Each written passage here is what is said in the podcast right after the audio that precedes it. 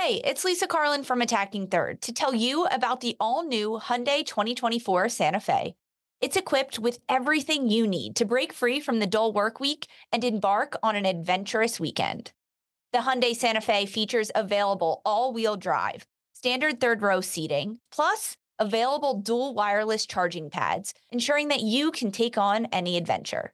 It's ski season, and with the all-new Hyundai 2024 Santa Fe, I can easily load the car with all my gear plus my friends in the third row and make it right to the base of the slopes with all-wheel drive. Learn more about the all-new Hyundai Santa Fe at HyundaiUSA.com. Call 562-314-4603 for complete details. Robert Half research indicates 9 out of 10 hiring managers are having difficulty hiring. If you have open roles, chances are you're feeling this too. That's why you need Robert Half. Our specialized recruiting professionals engage with our proprietary AI to connect businesses of all sizes with highly skilled talent in finance and accounting, technology, marketing and creative, legal, and administrative and customer support. At Robert Half, we know talent. Visit roberthalf.com today.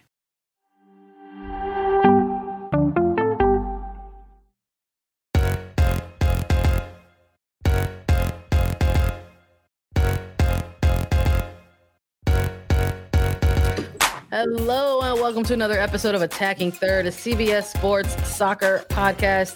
I'm Sandra Herrera, lead NWSL writer for CBS Sports, joined today, as always, by my colleague and co-host Lisa Roman, broadcaster and analyst for CBS Sports. On today's episode, we have a bit of a news and notes wrap up for everyone. There's a lot of things that we actually got to get through. We were curious on our way back from LA what exactly we were going to chat a little bit about in our midweek episode. But there's some things to go through, some announcements that were made stateside and globally that we'll take a deeper dive into. But before we get into all that, a quick reminder to watch all of our Attacking Third episodes, previews, recaps, interviews on YouTube. Please subscribe to our page to get notified whenever we go live at youtube.com/Attacking Third. Home sweet home, Lisa. How you doing? It's so good to be home. I mean, I've been home in like 2 weeks, it feels like. I'm happy to be here, happy to be with you. Literally seconds before we went live, I was like, wow, it's great to be back in my little studio. And you were like, me too. Like, the office is nice to be here. And it's, of course, great to be back with you. We got to hang out this weekend in LA at Angel City Fan Fest, do a live show there and everything. But this is a little bit more our pace, back to normal, back to the routine, back to giving the people what they need to know about the world of women's football. And I'm happy to be doing it here with you on this Wednesday morning. Happy Wednesday, all. Happy hump day. Yeah, happy midweek to everybody. Yeah, I'm with you. I was like, oh, my little safe space here, my home office, ready to chat about all things soccer with you. And, you know, I just feel like the way news sort of drops, like sometimes it drops in between like our game previews or our game recaps, and sometimes there's not a ton of time to dive into them. But doing this midweek, we get to maybe touch on a couple of things that you weren't actually able to react to, but it's giving us some time to take a look at the news cycle, because there's been some interesting things that have dropped around the globe. Like I said, let's start with maybe an injury update. Unfortunately, in our preview ahead of last week's games, of course, sometimes we do our previews and it's before availability reports, but Nadia Nadim had confirmed just before Racing Louisville's win over Angel City FC that she has indeed torn her ACL. She had just torn her right ACL in September of 2021 and went through a comeback to push through to the Euros with Denmark. And now she confirmed that the injury that she exited the match against the Portland Thorns was another ACL. So best wishes to her. Not something that you want to see if you're a racing fan, maybe at this time in this season as well, right? It's towards the any end. Fan. I'm going to speak for any fan out there. This is devastating. But that's such a tough road to sort of like have to go through all that, you know, once already just last year. And then now you've got a similar journey already paved for you, you know, the rest of the way. And it maybe puts a question mark around things for the World Cup. Yes, I think that's really important to talk about and touch on. I mean, Nadim tore her right ACL early September of 2021. And at that point, completely devastating for her, for Racing Louisville, for Denmark, her national team. She was just on the cusp of 100 caps for that team. And she made a verbal statement saying that, I want to be back. I want to play in the Euros. I want to play in the World Cup. I'm going to work her butt off to recover and to come back stronger and better than ever. And she did that. When she first stepped onto the pitch this year, I was like, wow, that's the quickest ACL recovery I've ever seen. And the fact that a week or so, at 1 year and a week or so after she initially tears that right ACL, it's now her left ACL, which is a truly, truly devastating. And one of like the worst parts about this is we see this a lot of times in athletes. When they tear one ACL, they go to recover so much. And it's not that they neglect their other leg, but they're focused so much on the leg that they just had surgery on and strengthening and making sure it's stable and getting ready to go, that the other leg, the one that didn't receive surgery, ends up not being neglected by any means, but putting so much work on that left leg. And then something like this happens, and it's just truly unfortunate to happen in a match like this before the World Cup, as you mentioned. 34 years old. She's wants to be back out there, though. Yeah. That's what she said. She was like, I'm a fighter. I'm devastated, but I faced obstacles and rough times since I was a child. So you might say I'm an expert in overcoming them. I was born a fighter, and I know that nothing can break me down. So Nadim's spirit is unmatched. It's truly incredible.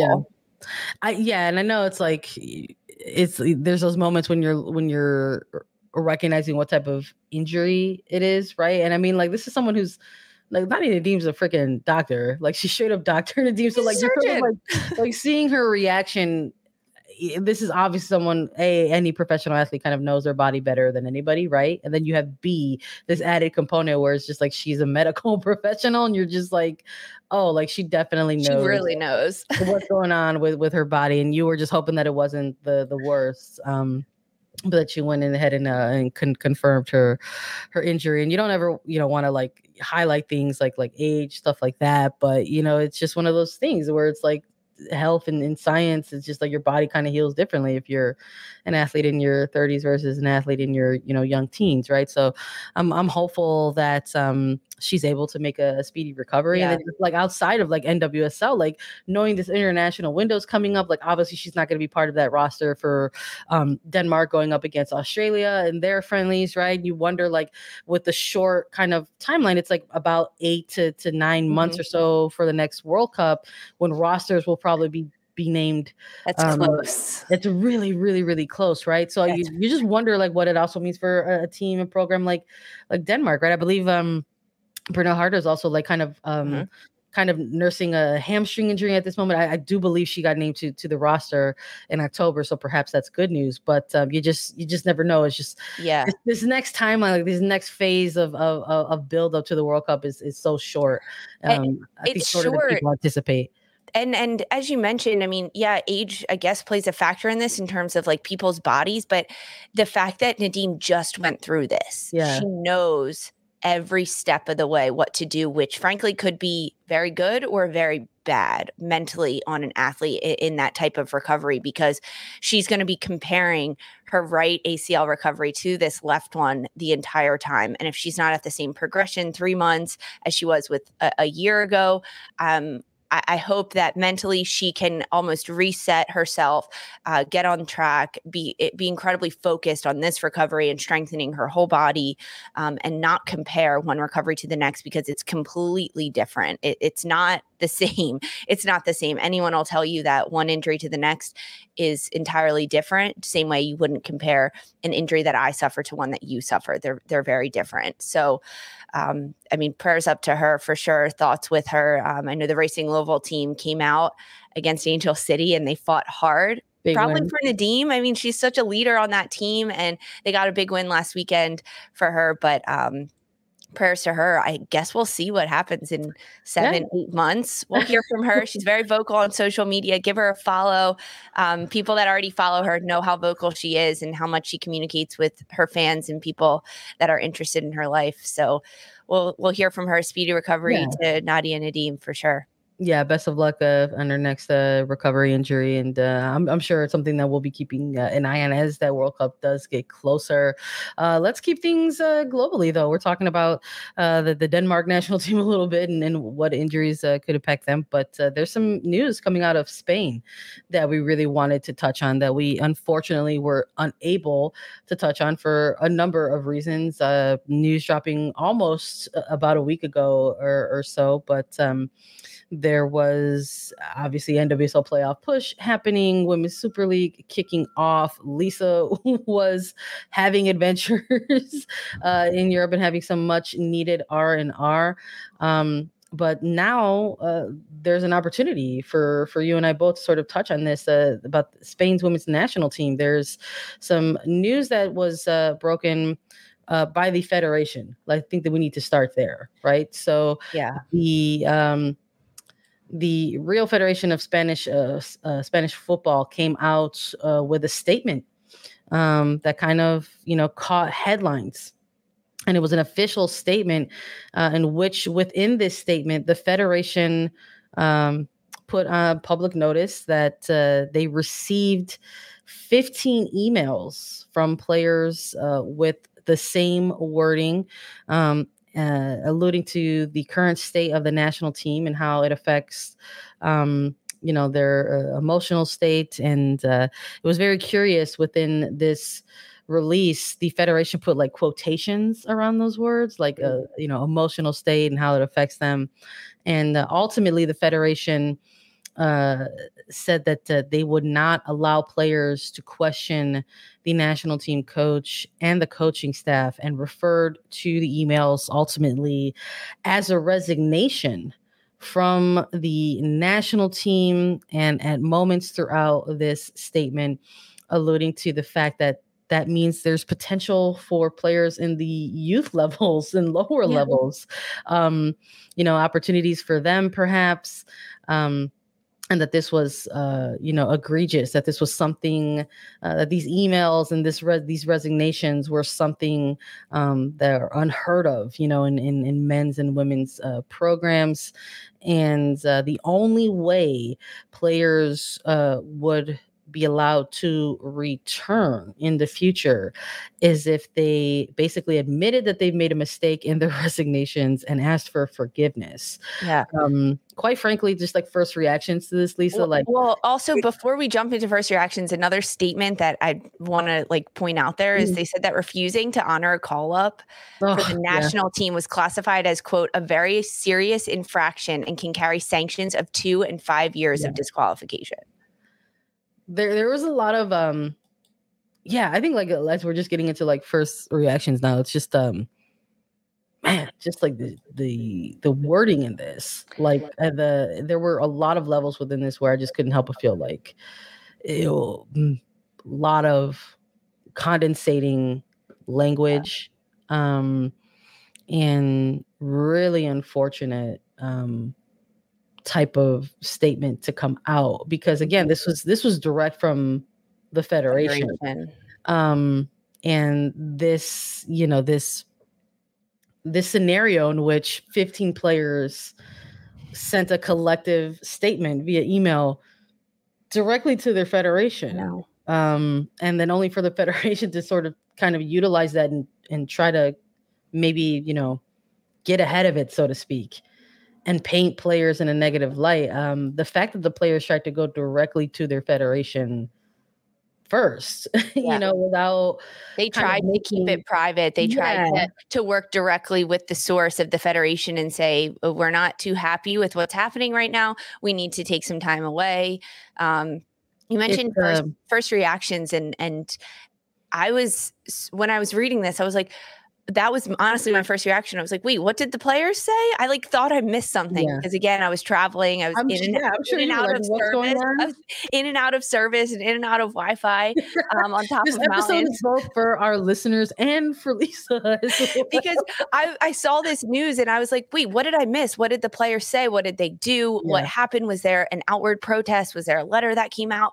And there wasn't. So that was honestly my first reaction was these players went directly. They sent individual emails, not as a group, individual 15 emails to the federation with similar wording. So obviously some collaboration on the back end, but saying that individually they were not going to participate. And then the federation took it public and could almost put their spin on it, or in a sense, put their wording on what they wanted to happen out there.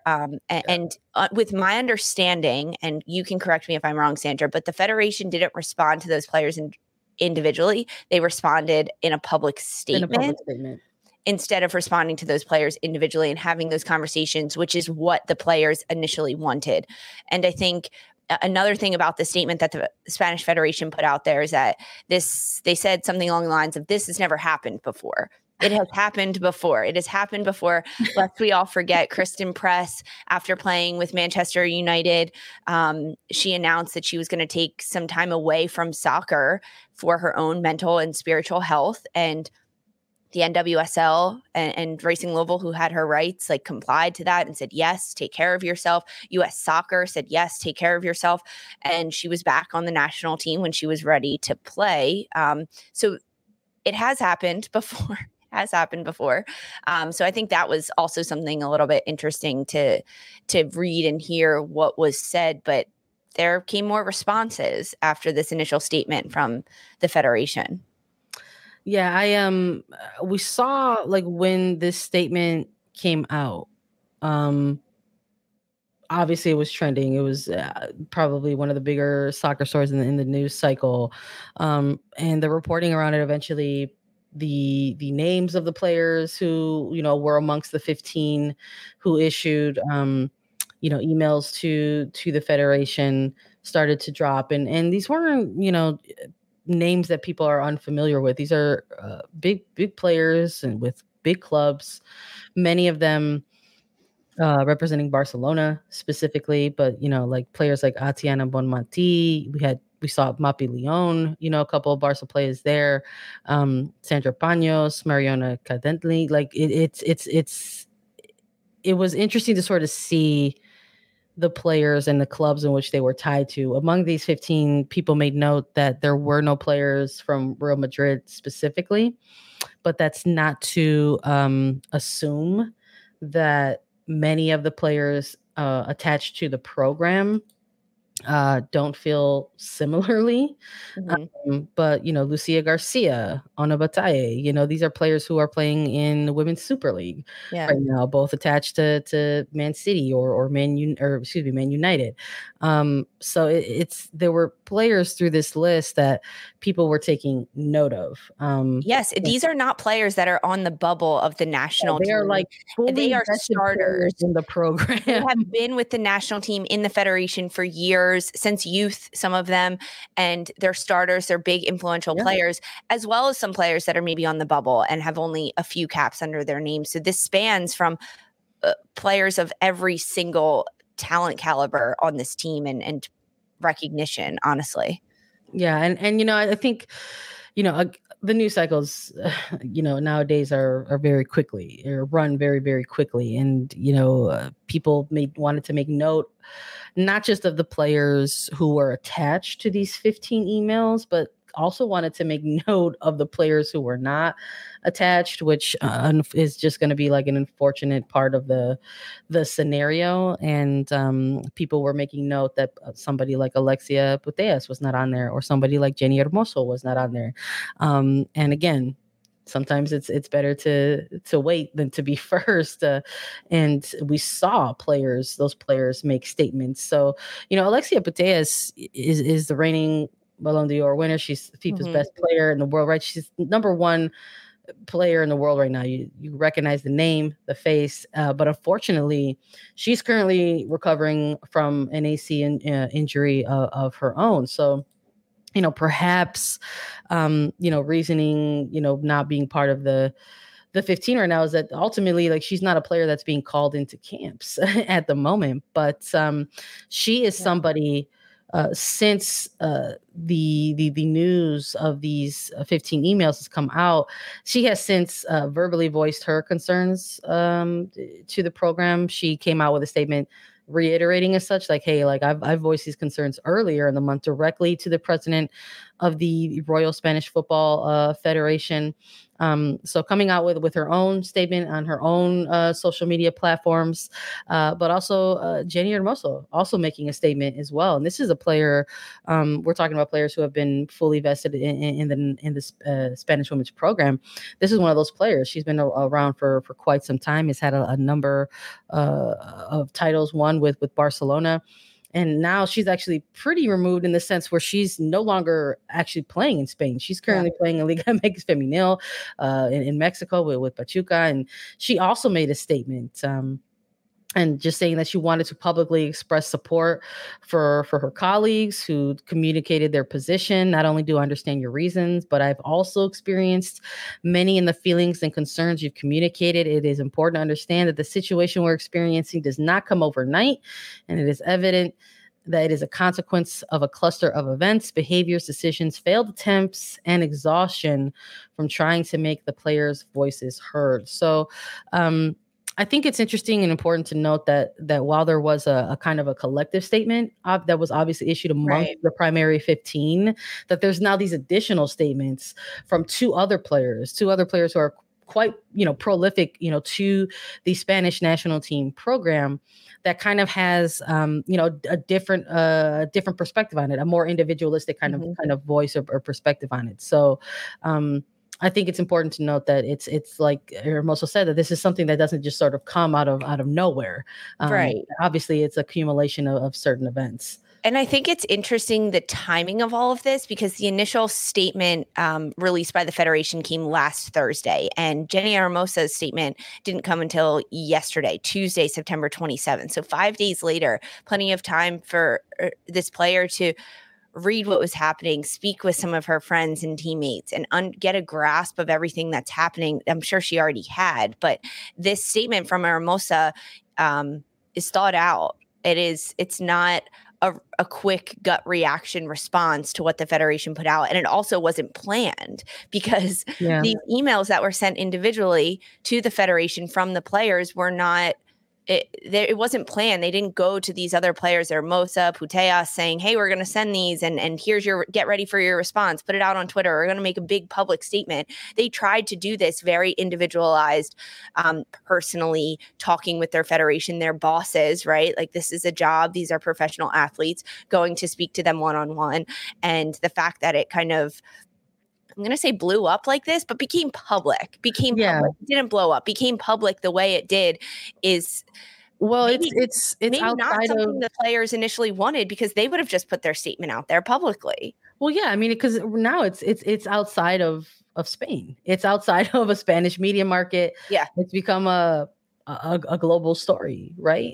And because of that, there's other notable players making reactions to this. I think this is where you call that a transition a little bit. We're going to talk about how other players outside of Spain have reacted to this, specifically members of the United States women's national team. We've had public statements of support from Alex Morgan, from Megan Rapinoe, from Becky Sauerbrunn.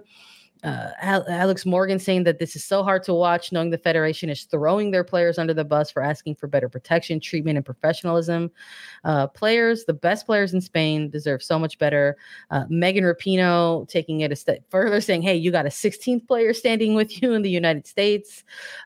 This many players together is so powerful, and we should all listen. And Becky Sauerbrunn saying, I think the Spanish players said it best in their statement. Why would a group of players on one of the most talented teams in the world risk their careers and reputations on unfounded, capricious complaints 8 months before the FIFA Women's World Cup? I don't know the private details, but if 15 of the best players in the world wanted to share feedback, I'd respect them enough as people and players to take their concerns seriously.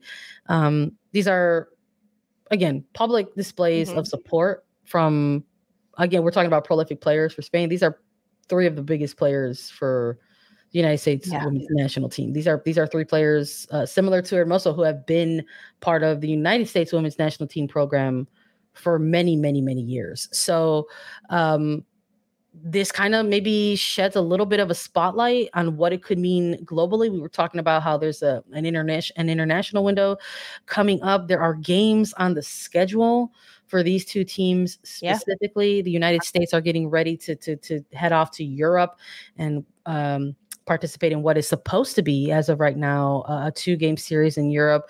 The first taking place against England on October 7th, and another one on the 11th that is supposed to take place against Spain. Now, I do wonder if something like this is potentially up in the air.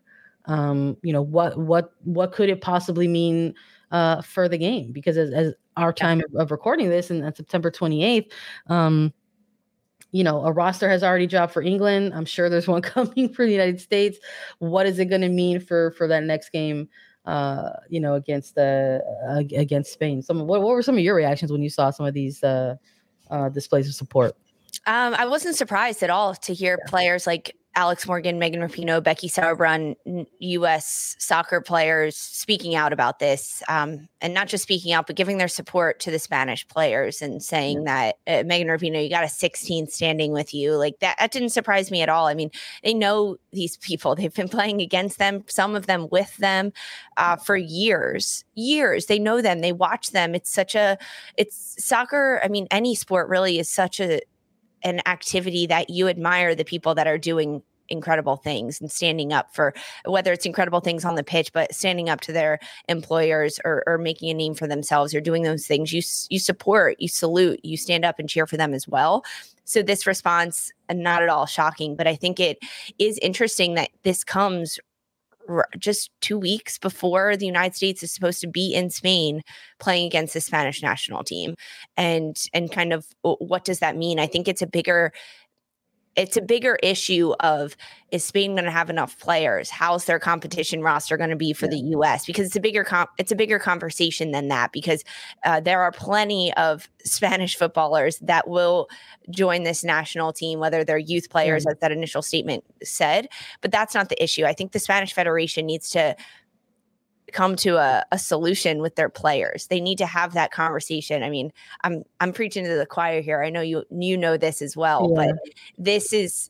it's a bigger issue than that. And I think these statements from these three players, Megan Rapinoe, Alex Morgan, Becky Sauerbrunn, is in line with that. It's not like, hey guys, can you join the team so we can have a great competition on October 11th? It's no, we're going to stand with you. You need to do what's right.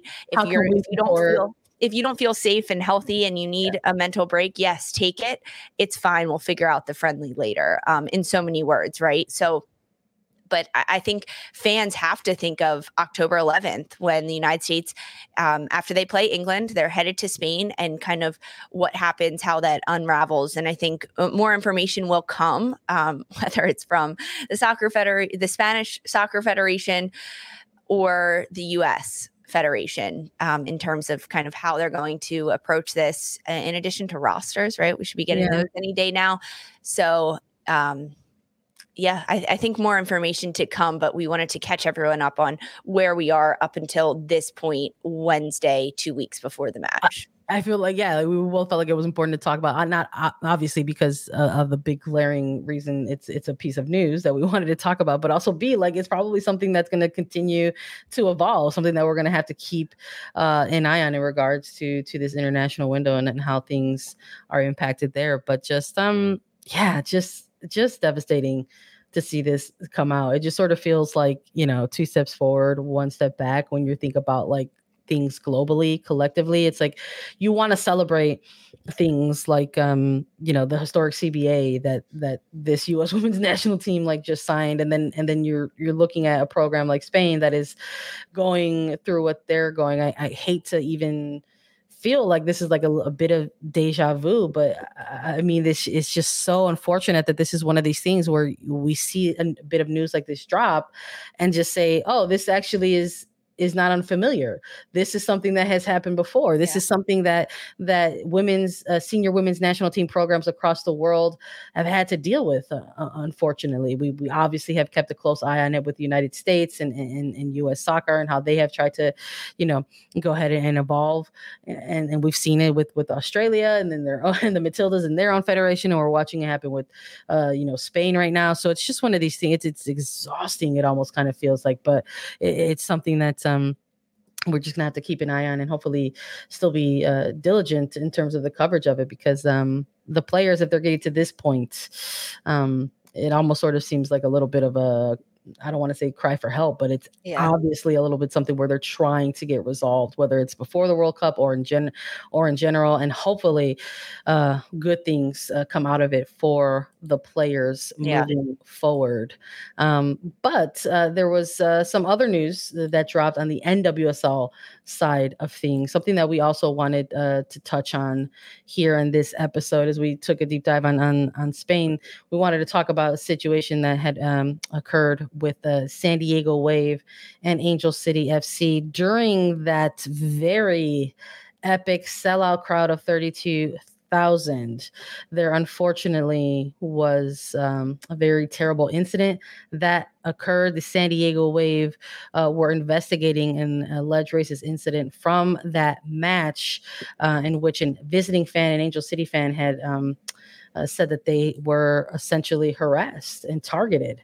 And the San Diego Wave FC organization went ahead and gave an update saying on Saturday, September 17th at Snapdragon Stadium, a Wave FC fan reportedly directed a racial slur and physical action towards two visiting Angel City FC fans. The club investigated the incident with the support of Snapdragon Stadium, the NWSL, and Angel City.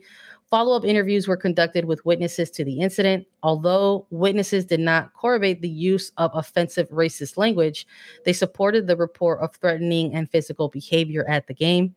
The fan was issued a warning by security during halftime. However, the behavior continued and escalated at the end of the match. The behavior of the Wave FC fan violated the club code of conduct, which prohibits, quote, behavior that is illegal, disruptive, threatening, or violent in nature, including verbal, physical, or virtual harassment of match officials, players, staff, or other patrons, end quote. As a result, the club has issued a lifetime ban of Wave FC matches and community events to the individual involved. And they concluded their statement by saying, if you see any incidents occurring at Snapdragon Stadium, to say something, contact a guest service representative or text your concern to 619-393-5705. So unfortunate that something like that even had to happen. Horrible. Quite frankly, disappointing, horrible. Grateful that the organization issued this strong of a consequence. I'm not going to lie, Lisa, when I first saw this drop, I thought it was going to be something that was swept away and under the rug. This is not the first time, unfortunately, an alleged racist and harassing type of incident has occurred across NWSL stadiums. Quite frankly, at this point, doesn't matter what market you're in, whether it's a smaller market club or a larger market club, for whatever reason, there is poor behavior everywhere. And I was a little taken aback at how swiftly this investigation was concluded, and B, the end result and the consequence that was delivered. Yeah, I mean, the fact that this happened is just horrible. Come on. People do better. I know most of you do, but the fact that this is even happening is just outrageous to me. But I think that it was called upon. It seems like they spoke to the individual at halftime, and then as the game continued, that's when that was a little bit of new information, right? Like a little interesting that they spoke to the individual at halftime. I was kind of like, hey, calm down, I guess. I don't know what they said. But the fact that then continued, and it was like, okay, you're done. All Wave games, all Wave community events. We've seen before when individuals get banned from certain stadiums, but this from San Diego Wave saying you're banned from all of our games. and all of our community events, meaning like you can't come around at all. I also want to shout out Sleep, Eat, Repeat here in our chat, because I think you make a great point, which is something like this needs to be recognized, that it takes one highlight away from the 3,999 other fans, because this was a huge game for San Diego Wave FC in Snapdragon Stadium, a crowd of 32,000 against Angel City. It was a sellout. It was an NWSL attendance record. It was something that San Diego maybe didn't think they could do initially, that NWSL didn't think they could do initially. I know that I had my hesitations at first when we saw San Diego playing in Torreo, a stadium that sits about 6,000, and they were selling that out weekly. But can you go to a 32,000 seat stadium that is Snapdragon and continue that? Yeah, they sure can. And I think that's definitely what needs to be celebrated, that it was a sellout crowd against Angel City in this new stadium. San Diego is, I mean, I've like blown away by the expansion sides in the NWSL this year, whether it's Angel City and everything they've been able to do, or San Diego and everything they've been able to do with this 32,000 sellout crowd, NWSL playoffs in their first year as an expansion side. There's just a lot to be celebrated here as well that I think it's good to touch on. Yeah, and I hope that something like a resolution like this, ultimately is something that supports, Martín Macías. He was a person that sort of took to Twitter and talked about the experience that he and his partner had while at this game. They were visiting fans. It was a California clash. It was two new expansion teams, Cali clubs going head to head, and I would imagine in the future there's going to be a lot of crossover, right, between the two fans. So I would hope that they obviously were reached out to with the resolution of this, and or at least I hope that that's the case. I hope they didn't find out about it just on Twitter, and hopefully hopefully this doesn't sour future experiences for them, future experiences for people who were in that section or fans of other club or both clubs in general in terms of the beginnings, right, of this rivalry. So glad that the investigation took place and then the resolution and consequence that was issued by San Diego. We will see if this is something that, if you set the tone, right, maybe your fan base continues to sort of follow suit. So hopefully this is the first and last time. I don't know. We don't know. We won't know until we know, but I hope that it is. But believe it or not, we have a quick pick to make before we go, Lisa. Despite all the news and notes, there is a game that's happening today that you can catch on Paramount Plus. It is a Women's Super League match. It is going to be Chelsea FC versus West Ham. I think maybe people just sort of thinking of the two teams going head to head, maybe they're like, oh, that's not too big of a clash, but actually, 2 match days in to the season, Chelsea and West Ham are 5 and 6 in the standings, and they're going to be going head to head. Lisa, if you got to pick a winner in this one, who would you be going with? And both Chelsea and West Ham 1-1. The 1-1 lost one. Okay, so if I have to go and I have to pick, honestly, I'm going to go West Ham. Okay, because I like a little bit of an upset. Not that it's an upset, but I like a little bit of a challenge. And I think that Chelsea is coming off that loss that they just suffered to Man City. And with West Ham, they're coming off of a win, a big win that they played over Everton. And then they got that loss against United. But I'm just... I want them to win. I want them to come out and show this Chelsea side what they can do. It's being played at Kingsmeadow. I'm going to go West Ham on this one. What about you? Look, I love chaos, so there's a part of me that wants to choose a draw and just say, hey, neither of you do each other any favors, and you both just sort of squeak out of here with the draw. But, you know, for all the other reasons, the reasons you mentioned, I'm actually going with Chelsea. I think that they're a little hard-pressed still from that upset and how they want to turn their season around very quickly. They don't want to make it a habit, right, of dropping points to a team that might be in a certain place in the table versus they are. It could just be on brand for them as well, you know, just sort of still kind of maybe kicking off some of that off-season rust a little bit, and maybe they'll finally be kicking it into gear. So I'm going to be going with the Blues in this one as well. Everybody, you can actually catch that match today on Paramount Plus later on Wednesday. I believe it's 2 p.m. Eastern, so make sure you check it out when you get a chance. That's it for us here at Attacking Third. Thanks so much for listening to us. As always, download, follow, and listen to us anywhere you get your podcasts: Apple Podcasts, Spotify, Google Podcasts, everywhere. Subscribe to us on YouTube to know whenever we go live. It's the NWSL playoff push. We're gonna be taking a look at one final match day for NWSL as well. So make sure you're back with us for Friday's episode. For Sandra Herrera and Lisa Roman, this was Attacking Third.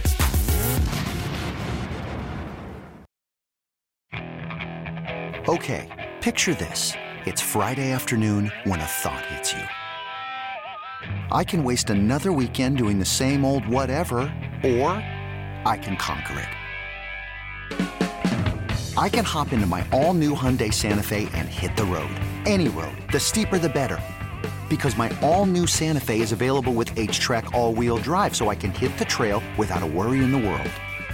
Heck, with 3 rows and best-in-class rear cargo space, I can pack the whole family in with all our gear. We've got available dual wireless charging for our phones, so we'll never lose touch with civilization, and we won't lose touch with the primordial power of Mother Earth. So which is it?